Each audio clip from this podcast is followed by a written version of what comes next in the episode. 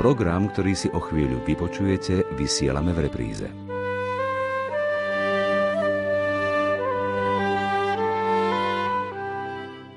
Prajem vám požehnanú prvú adventnú nedeľu, milí poslucháči. Začína sa nový cirkevný rok a liturgický rok C. Dnešné čítanie hovorí o konci časov. A o konci časov bude hovoriť aj môj host, vám už známy otec Marian Gavenda. Pri mikrofóne je Anna Brilová.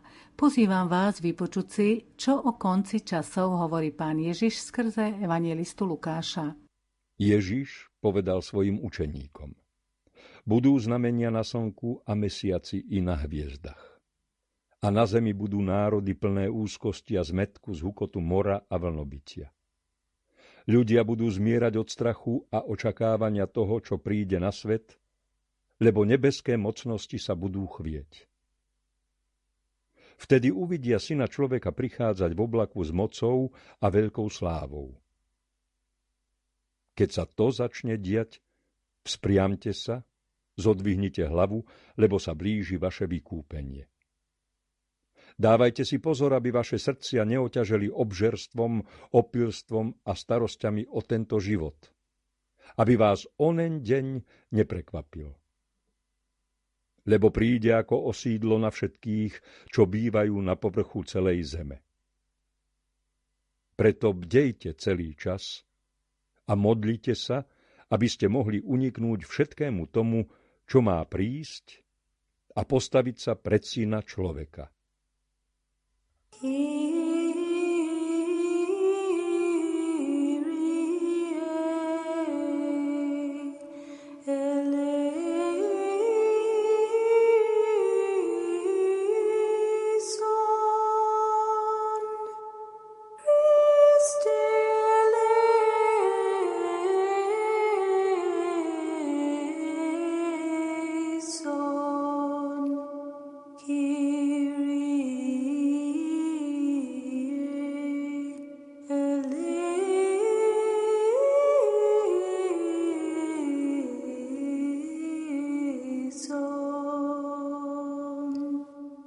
Otec Marian, vypočuli sme si evanielium, ktoré naznačuje určité katastrofy a dnešná doba je aj vďaka internetu zahltená týmito katastrofickými scenármi, ale o tom zrejme toto evanelium nie je, kde hľadať na tie všetky otázky konca sveta alebo konca časov a iných predpovedí konca odpoveď. No najlepšie je naozaj hľadať ich v Svetom písme, lebo to, čo potrebujeme vedieť, nám Boh povedal a zjavil hlavne cez Sveté písmo, no a potom zjavuje aj cez církev, ktorá v duchu tradície na toho celohistorického žitia podľa písma aj má ten cit, aj dar Ducha Svetého vysvetľovať ho správnym spôsobom.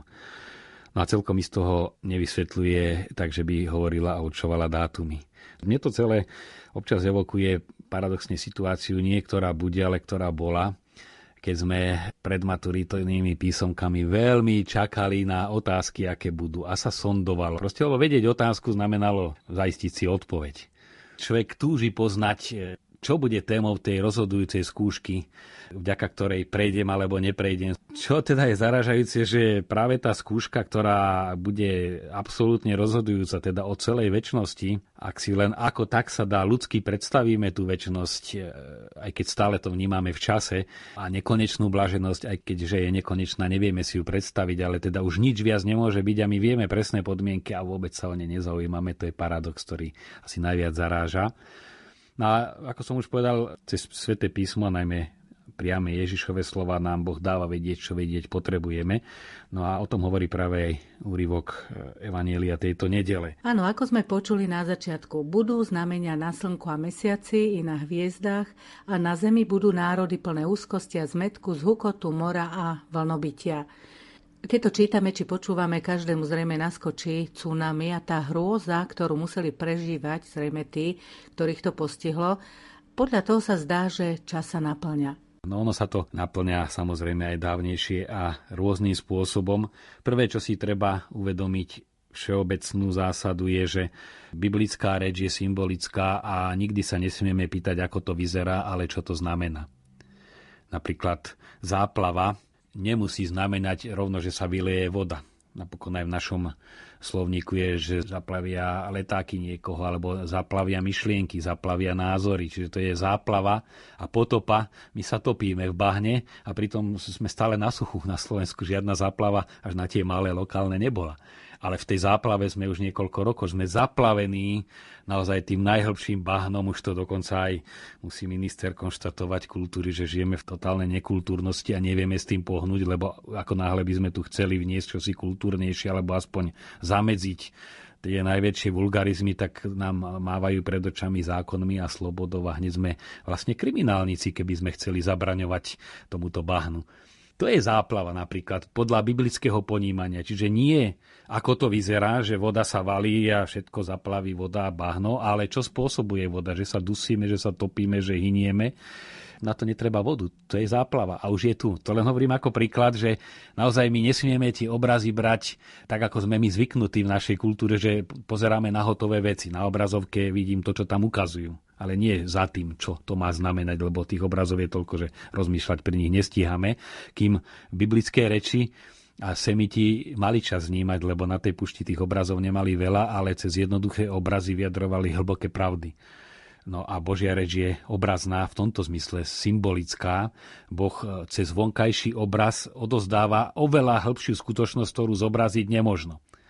A to je podstatný rozdiel a preto my sa musíme pýtať tou logikou, akou logikou Boh k nám hovorí. Chce nám hovoriť o duchovných veciach, ale keďže nám to musí povedať cez naše uši a cez našu obrazotvornosť, používa hmatateľné obrazy, ktoré v hmatateľnom svete pôsobia to, čo tieto duchovné v duchovnom. Najsilnejšie je to vo sviatostiach. Lejeme vodu, na čisté čelo, nemusíme ho umývať, ale Duch Svetý v duši umýva dušu. To je sviatosné pôsobenie, tzv. sviatosné znaky.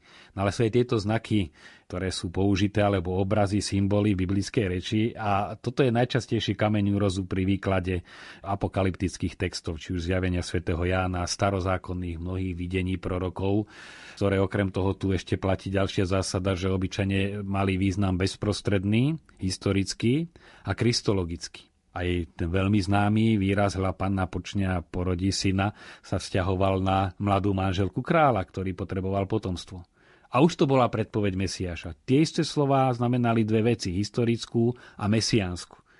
A tak by sa to dalo o množstve predpovedí, ktoré už zahrňali ten nový zákon alebo tie mesiánske udalosti ale zároveň oni v tej chvíli reagovali. Vtedy súčasná historická metóda povie, ale veď ten prorok len hovoril o tom, čo bude, to nemá žiaden iný význam. To povie biblista, ktorý sa drží iba racionálnej historické metódy, ale keď si zoberieme interpretáciu, ktorú týmto predpovediam dáva sám Kristus, lebo mnohé predpovede Kristus interpretuje, aby sa splnilo písmo. A vidíme, že ako vážne bral aj tie len predpovede, ktoré by historici povedali, boli lokálne, miestne, aktuálne a už je dávno sa naplnili a už nemajú čo povedať. Ale vidíme, že Kristus na ne poukazoval a tú interpretáciu, ktorú dával aj úplným zdanlivým maličkostiam, bola obrovská. No a čiže to je ďalší dôvod, že je to nieraz reakcia na bezprostredné, ale už má v jadre mesiánsku predpoveď, či už historický príchod Ježiša Krista, ktorý už nastal, alebo ešte tú mesiánsku definitívnu, teda to, čo my nazývame druhý Kristov príchod. Poďme konkrétne teraz na tie znamenia, o ktorých hovorí Ježiš, teda na znamení na slnku a mesiaci i na hviezdach. O čo tu ide? Interpretáciu dávajú ďalšie slova ľudia budú zmierať od strachu a očakávania toho, čo príde na svet. No a znova to vidíme, tie znamenia nemusí byť len zatmenie slnka alebo mesiaca, ako hovoria niektorí o tej polárnej žiare, ktorá bola taká škrvavá pred druhou svetovou vojnou a mnohí, ešte vojna nebola, bežní aj slovenskí ľudia už hovorili, príde niečo zle, videli. Ale nemusí to byť vždy len takáto reč. Ale musíme sa pýtať naozaj, my tu máme vo vesmíre, tie znamenia sú jednak celý digitálny svet, ktorý ide cez satelity a všetky výhody, ale aj obrovské rizika, ktoré obnáša. To sú tie ohrozenia, ktoré môžeme v dnešnej dobe vidieť. Možno o tisíc rokov, pretože pre Boha jeden deň je ako pre nás tisíc rokov, ale zase aj tisíc rokov je ako jeden deň to ešte môže byť niečo, čo ani netušíme my a možno potom si budú ľudia prirovnávať, že ale to hovoril prorok o tom, alebo pán Ježiš hovoril o tom. Čiže toto také vzťahovanie na danú chvíľu je riskantné, keď sa berie znova doslovne. Boh v svojom zjavení a Ježiš Kristus v evaneliách nám hovorí znova nie, aby nás informoval, aký to bude mať priebeh, ale aby nás pripravoval, ako máme reagovať A to je veľmi dôležité. A my tú úzkosť máme naozaj, či už ide aj o prírodné katastrofy. Tu si treba uvedomiť, že tým, že fungujú médiá, ktoré vyhľadávajú kuriozity, nemusí to byť vždy so zlým úmyslom, ale my aj máme taký optický klam, že ľudia povedia, dnes je ako si tých katastrof viac, než bolo kedysi. No aj viac o nich vieme, lebo tie ďaleké väčšinou sa ľudia nedozvedeli, alebo len o niektorých, ale že niekde zasypala lavína, alebo sa nejaké zemetrasenie pred 200 rokmi, kto sa dozvedel. To je jedna stránka mince, že môžeme mať dojem, že ich narastá. Na druhej strane naozaj sú javy, ktoré v minulosti neboli. Čiže táto naša planéta už toľko otrasov tak silných prežila a funguje ďalej a pritom vidíme, že stačí minimálne vychýlenie osy a mení sa klíma, všetko niečo hynie, niečo sa rodí. Aj toto nám čo si hovorí, že my sme tak v rukách Božích, je to tak, čo si jemnúčke, krehké a Boh to udržuje a má tu moc aj takéto veľké otrasy zvládnuť, by som povedal v úvodzovkách. Stále je dôležité pýtať sa, čo v mojom konaní majú tieto predpovede zmeniť. Či už o ktorých hovorí Ježiš, alebo tie, ktoré sa dejú okolo. Isté je, že napríklad čo je úplne jasné, krachuje systém sociálneho a zdravotného poistenia. To je určitý jav, ktorý vyvoláva neistotu, strach z toho, čo príde. Mnohí ozaj prežívajú obrovskú úzkosť, keď si uvedomia, ako bude penzia, koľko stojí elektrika a koľko na lieky. A keď si to zrátajú, tak ja potrebujem, aby každý mesiac niekto daroval 200 eur a nemám ich kto darovať. No to je úzkosť, existenčná úzkosť, taká ako keď sa na niekoho valí vlna. E, alebo nejaké naozaj zemetrasenie všetko zničí a ľudia majú úzkosť. A niektorí by som povedal, že mrú úzkosťou z budúcnosti je to znamenie čias. Ale čo tu robiť? Budovať solidaritu, odozdanosť do Božích rúk. No a to sú výzvy, ktoré skutočne sú, čím ich spojíme s tým, že už prichádza ten časový nejaký dátum. To je úplne druhoradé. No a potom hlavne Ježiš ani nechce predpovedať, to aj povedal sám, tú hodinu pozná len otec, ten príchod ako dátum, ale príchod ako fakt. Príchod, prichádzanie, stretnutie ako čosi priebežné, ktoré už tu aj je svojím spôsobom, aj sa zosilňuje. Ono je to relatívne tak, ako keď my povieme, že slnko vychádza alebo zapada. No vieme, že zem sa natáča. A to je aj to prichádzanie naše ku Kristovi a Kristovo k nám. Tým, že my sa blížime k nemu, tým, že žijeme viacej s ním, tak už prichádza aj my k nemu, aj on prichádza k nám, potom cez církev, cez ponuku. To už je Kristovo prichádzanie. My nemyslíme, že teraz tu nie je, už 2000 rokov, ešte možno 2 roky tu nebude, alebo ešte 2000 rokov tu nebude a potom príde. To vôbec nie je tak. Písmo nehovorí o hodine, ale hovorí o, o jave, o fakte, ktorý je priebežný. Isté je zároveň ale, že sa tu myslí aj historická udalosť to aj katechizmus katolíckej cirkvi jasne hovorí, že Kristov druhý príchod nebude len tento duchovný jav, že ľudia sa k nemu priblížia, ale že bude aj to historický okamih, e, kde jedna z podmienok je, že celý židovský národ ako celok príjme Krista. No a tu je veľmi zaujímavý fenomén, tí, ktorí tak e, sa zaoberajú týmito apokalyptickými javmi, že je skutočne veľký pohyb v izraelskom národe. Jednak, že sa spája ako národ, stáva sa silným národom, Krista zatiaľ nepríjma, ale sú tam mesianskí Židia jednak. No a práve ten druhý Kristov príchod, to zjavenie sa syna človeka. Znova on sa zjaví, ale aj my ho musíme ako takého spoznať. Čiže to nie je len, že on zažiarí, ale nám sa otvoria oči. Čo je zázrak milosti. Pri druhom príchode Krista sa má Kristus zjaviť, ale ako si predstaviť tento druhý Kristov príchod? Je potrebné, a bude to určite aj iniciatíva z jeho strany, tak ako bola Božia iniciatíva, že sa počal a narodil z Panny Márie a bol tu. Ale na druhej strane to nevyvolalo, že ho všetci prijali. Kristova prítomnosť niektorým zaslepila oči totálne. Farizejom oni boli úplne zaslepení. A bol to Kristus, bol to Boží syn a niektorí jasali a oslavovali Boha. Čiže aj ten druhý príchod bude spojený s hlbokým precitnutím, ale všeobecným precitnutím. Teraz je to skôr individuálne, alebo zavanutím Ducha Sveta v tej chvíli to ľudstvo precitne ako také a uvedomí si, kto je Kristus. Je napísané, že Kristus príde na oblaku pri druhom príchode. Oblak znamená dve veci. Jednak e, Božiu prítomnosť obsahuje, Boh sa vždy zjavuje v oblaku. To je čosi tajomné, kde my cítime, On tam je, ako keď je silná hmla a počujete hlas. Ozaj biblický oblak znamená, že Boh sa blíži skrytý, ale zároveň sa nám zjavuje. Preto príde na oblaku že bude sa zjavovať, ale to, že ho v ňom zbadáme, je aj zmena v našom vnútri. A tu je zaujímavé jedno slovo, nepominie sa toto pokolenie, kým sa to všetko nesplní.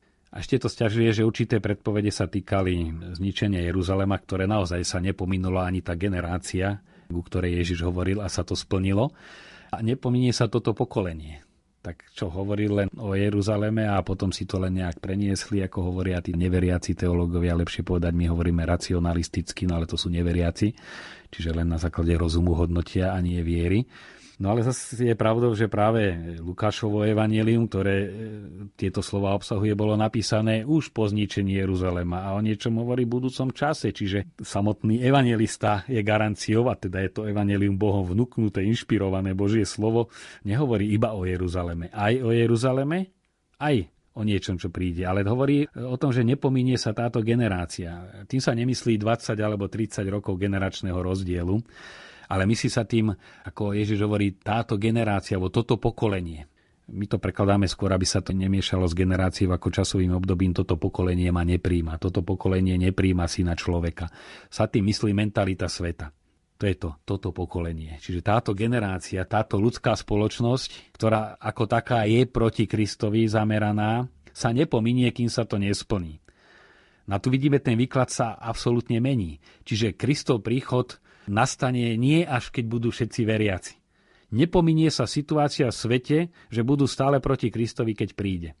Toto znamená, že sa nepominie táto generácia. A nie 30 rokov, alebo zvažovať, či to môže byť 40 alebo 15. To sú úplne cestné úvahy. Chcem tým povedať, táto mentalita sveta, táto generácia, toto pokolenie nepominie, v zmysle nebudú všetci veriaci, bude tu stále ten e, boj proti cirkvi, ako bol hneď v prvých rokoch po Kristovom zmrtvých staní, prvých týždňoch, môžeme povedať, bude tu až do konca. A toto sa naplní. Čiže Kristus príde nečakane pre tých, ktorí ho nečakajú. Nakoniec aj vo Svetom písme je písané, či syn človeka nájde na zemi vieru, keď príde. Skôr možno povedať, že naozaj ten boj bude vystupňovaný. Vidíme to v prípade jednotlivca lepšie. Čím sa človek snaží byť bližšie k Bohu, tým väčšie úklady ho stretajú sa ten boj vyostruje. Čím sme viac Boží, tým viac uputávame nenávisť tohto sveta. To vždy bolo. Ale funguje to aj naopak. Tá nenávisť sveta spôsobuje, že sme viac Boží. A v tomto zmysle naozaj ten zápas, e, o čo sa budeme viacej blížiť k stretnutiu so synom človeka, a že v čase aj k tomu historickému dátumu, ktorý nie je pre nás podstatným, je dôležité, aby sme my ho príjmali a sa k nemu blížili. Tým bude sa stupňovať aj tá nenávisť sveta. Čiže to pokolenie naozaj bude antikristovské. Sú mnohí, ktorí sú presvedčení, že teraz sú tie časy, že teraz príde Antikrist, že je vlastne už tu a že je to osoba, ktorá povstane. Súčasný pápež a je to predovšetkým racionálne mysliaci teológ, teda e, veriaci, ktorý používa na rozmienianie viery na drobné aj rozum veľmi intenzívne, pretože je teológ, teda vychádza zo zjavenia, ale vysvetľuje to e, rozumovo, ale nie je racionalista, ale je racionálne založený, ako to sám povedal, keď mu práve o zjaveniach vo Fatime hovorili a povedal, veď viete, že ja som príliš realista na to, aby No ale na druhej strane sú tu mnohé náznaky. Sám cituje Soloviev a to je prvá vec. A Soloviev má legendu o Antikristovi, kde opisuje situácie, ktoré sa dejú teraz po 100 rokoch a vidíme, že on bol aj mystik, nebol len uvažujúci. Na Soloviev jasne hovorí o čase Antikrista ako o blízkom čase a dokonca pápež to posúva ešte ďalej. A hovorí, on už je tu, je tu v podobe systému, nečakáme nejakého konkrétneho antikrista človeka, a nečakajme ani, že to bude bojovník proti cirkvi. My sme mysleli, že toto je ten bojový ateizmus, je antikristovský režim že má črty antikrista. Aj keď sme nemysleli, že toho historického nutne, ale že teda je to protikristovský. Ono zdôrazňuje dôležitú vec, že antikrist sa snaží ponúknuť ľuďom všetko, čo Kristus, ale bez Krista. A to sú pokušenia na púšti. Tam nebolo, že Ježiš bola dobro a diabol zlo. Slúba, všetko ti dám, všetci sa ti budú klaňať. Príjmu ťa pozitívne veci. Ale uznaj, že ja som silnejší. Na toto sa deje pred našimi očami. Chcú ponúknuť spásu, pokoj, šťastie, spravodlivosť, bratstvo, rovnosť, slobodu, všetko, čo ponúka aj Kristus, ale oni to chcú bez Krista. Nastáva sa to antikristovské a teda deštruktívne a čo je proti Kristovi aj proti človeku. Vždy v týchto okolnostiach. No a tým pádom už ten systém je tu. Benedikt XVI za prelomovej považuje nástup osvietenstva My to tak vnímame, že tedy osvietenstvo znamená svetlo, že teda do tej tmy stredoveku tu čo si zažiarilo svetlé. No a toto si aj veriaci myslia, lebo tak sme boli učení a vidím, ako je to do ľudí hlboko zakorenené. No iluminizmus e, znamená nielen osvecovať, ale oni sa iluministi považovali za nositeľov svetla. Inými slovami Lucifer, nositeľ svetla. Takže iluminizmus je aj luciferizmus a naozaj je. Na toto si treba uvedomiť, že toto sú fakty, ktoré sú veľmi vážne. Historicky vidíme, že je doba svojím spôsobom antikristovská, veľmi zásadným spôsobom. A tie stovky miliónov obetí, keď zrátame od francúzskej revolúcie, ktoré má na svedomí táto iluministická alebo luciferistická mentalita, ktorá raz príjme podobu nacizmu, raz príjme podobu komunizmu, raz príjme podobu konzumizmu, ale zásada je tam, že sa tam ničí život a ľudia trpia a sú nešťastní. No a do toho samozrejme poviete, nie všetci sú nešťastní, veď tu boli aj krásne svetlé chvíle, aj 20. storočie malo aj temné, aj svetlé isté, ale do toho tu vstupuje aj Kristus, vstupuje tu úsilie veriacich predsa len napriek všetkej biede byť dobrými ľuďmi a konať dobro a potom pôsobí tu aj Božia milosť, ktorá je tajomná a ozaj udržuje tú atmosféru dobra, veď Boh je vždy mocnejší ako diabola, svetlo je silnejšie ako tma, ale tá tma, ktorá naozaj od osvietenstva zaplavuje Európu, na to je ten oceán, ktorý sa vylial na obidve strany, aj na európsku, aj na americku. To je oceán, ktorý sa rozlial a my nemusíme čakať, že ešte príde tak veľké tsunami, že ako to tie niektoré predpovede hovoria, zmie New York a neviem čo. Možno áno, možno aj to príde, ale čo sa týka tých ničivých dôsledkov, znova pripomínam, biblické videnie pozera na dôsledky a tie sú, či ich prinesie voda z oceánu, alebo ich prinesie ideológia, tie dôsledky sú rovnako ničivé. Morálne tsunami, ktoré ničí rodiny, ktoré vedie k vraždeniu. No to je hrozné tsunami, ktoré prechádza morálne tsunami celou našou civilizáciou. Tie je ozaj hrozné, už keď zoberieme ktoré sa udiali, sú len ozaj štípka z toho tsunami, ktoré tu je, aj so všetkými obeťami, ktoré prináša. Jednak obrovskú biedu, koľko ľudí nejaká tomuto morálnemu tsunami žije bez domov, bez všetkého zničené. Biedu nešťastia vnútorného, neistoty, všetkého. Takže sme v tom. No a či je to historicky, tam naozaj to treba nechať na Pána Boha, uvedomiť si, áno, táto situácia veľmi ohrozuje naše stretnutie s Kristom, ale zároveň nás núti sa ho oveľa silnejšie chytiť a tým pádom urýchluje to stretnutie s Kristom. Ako každé prenasledovanie církev posunulo dopredu, No tak aj tento obrovský tlak, aj keď zdanlivo sa zdá, že sme uspatí, predsa len ju mobilizuje a, a približuje k tomu stretnutiu s Kristom že súčasne aj približuje k určitému dátumu, no čas plinie, ten chronologický a iste, že smerujeme aj k tomu dátumu a od toho, ako je ďaleko, my nevieme. Ak je ďaleko 10 rokov, tak sa veľmi rýchlo blížime po časovej osi, alebo keď je to o tisíc rokov, no tak sa pomaličky blížime. To nie je na nás. Ale to, že celý tento tlak nás núti veľmi rýchle sa priblížiť ku Kristovi a chytiť sa ho veľmi silno, aby nás nezhltla. Čiže urýchluje Kristov príchod k nám a naše prichádzanie ku Kristovi, to je absolútne isté a to by nám malo aj stačiť. Otec Marian, vy ste nám to perfektne vysvetlili, to duchovné tsunami, myslím na to, ktoré s nami tu naozaj plieska, ale ako z toho von? Čo robiť? A čo robiť, hovorí Kristus. Dávajte si pozor, to hovorí pri každom podobenstve aj o súde, aj o konci sveta, ale nie ako katastrofe, ale ako o príchode ženícha je to na svadbe najradosnejšie. Svadobná hostina je nebeské kráľovstvo a príchod ženicha to je to, čo ženich vstúpi, je tam potlesk, radosť. Čiže aj to druhý Kristov príchod je príchod ženicha, to si treba uvedomiť. Nie ničiteľa tejto planéty a celého vesmíru. Pre nás my čakáme ženicha a začiatok svadobnej hostiny, i keď teda útrapy, cez ktoré si treba prejsť, to predchádzajú. No on hovorí, nielen aby sme bdeli v zmysle modlili sa, aj to hovorí, modlite sa a bedlite v zápäti, ale ešte predtým hovorí, aby vám srdcia neobťažili obžerstvom, opilstvom, starosťami o tento život. Lebo keď nás toto pohltí, tak nebudeme ani bdieť, ani sa modliť. No a my vidíme, že keď už niekto chce hľadať apokalyptické javy, ako náznaky v súčasnosti niečoho, čo Ježiš predpovedá, tak nie sú to ani tsunami až tak veľmi, ani nejaké zemetrasenia, ale je to obžerstvo, starosti o tento život. Na tom sa to splňa, že naozaj toto nás poholcuje aj veriacich a toto nás ničí. No Ježiš na toto poukazuje. Hovorí síce, aby sme aj si všímali hviezd a figovníka, ktorý keď kvitne, vieme, že už prichádza jar a, a toto všetko sa deje. Ale v konečnom dôsledku už keď z toho všetkého robí Ježiš sám záver, robí ho jednak ústne, teda varovaním, dávajte pozor, a teraz na toto všetko, aby ste v tom zdanlivom prichádzaní toho antikristovo kráľovstva, ktorý vám splňa všetky vaše túžby, e, nezaspali, nenechali sa oklamať. To je prepadnutie antikristovi, teda tomu, ktorý nám chce bez Krista ponúknuť všetko, čo Kristus. Blahobyt, spokojnosť. Prepadnúť konzumnému spôsobu života znamená sadnúť na lep antikristovi, ktorý sa nám takto veľmi intenzívne ponúká. No a vidím to, či keď ide o nedelu, aj medzi veriacimi. Koľko je tam starostí o tento život, čo všetko musia v nedelu stihnúť a koľko je tam duchovná. Už hovorím o nedeli, lebo to je deň, ktorý osobitne má patriť Bohu a duši a vzájomným vzťahom. Ako veľmi nám oťažela mysel a srdcia, Ježiš hovorí o srdciach, čiže srdce je sídlo túžob, po čom človek túži, čo ho naplňa, kým sa stáva, s kým sa stretá, to je to jadro bytosti.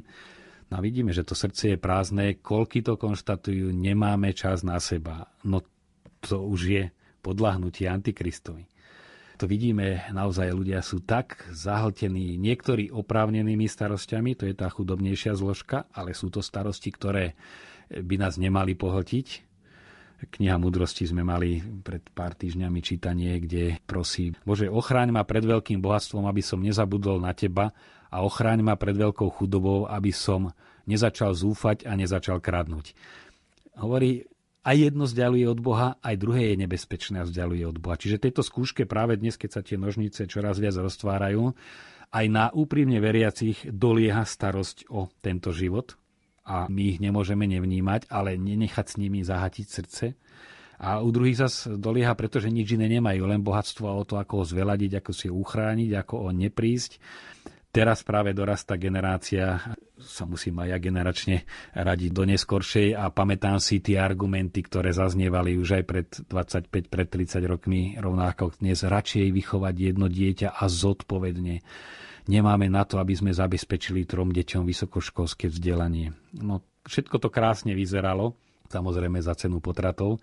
Nadvidia, čo z tých, ktorým si mysleli, že no tak tomu jednému my si trúfneme mať, lebo tomu zabezpečíme budúcnosť. Vidíme, čo mu zabezpečili, že naozaj urobili maximum, aby z neho vychovali vo veľmi častých prípadoch maximálneho egoistu, keby mal súrodencov a učil by sa deliť, nemusel mať najrychlejšiu motorku a nemusel skončiť ako darca orgánov na strome. A keď idete od prípadu k prípadu, vždy to stavanie sa nad Boha a rozhodovanie sa vypomstie v tých rodinách.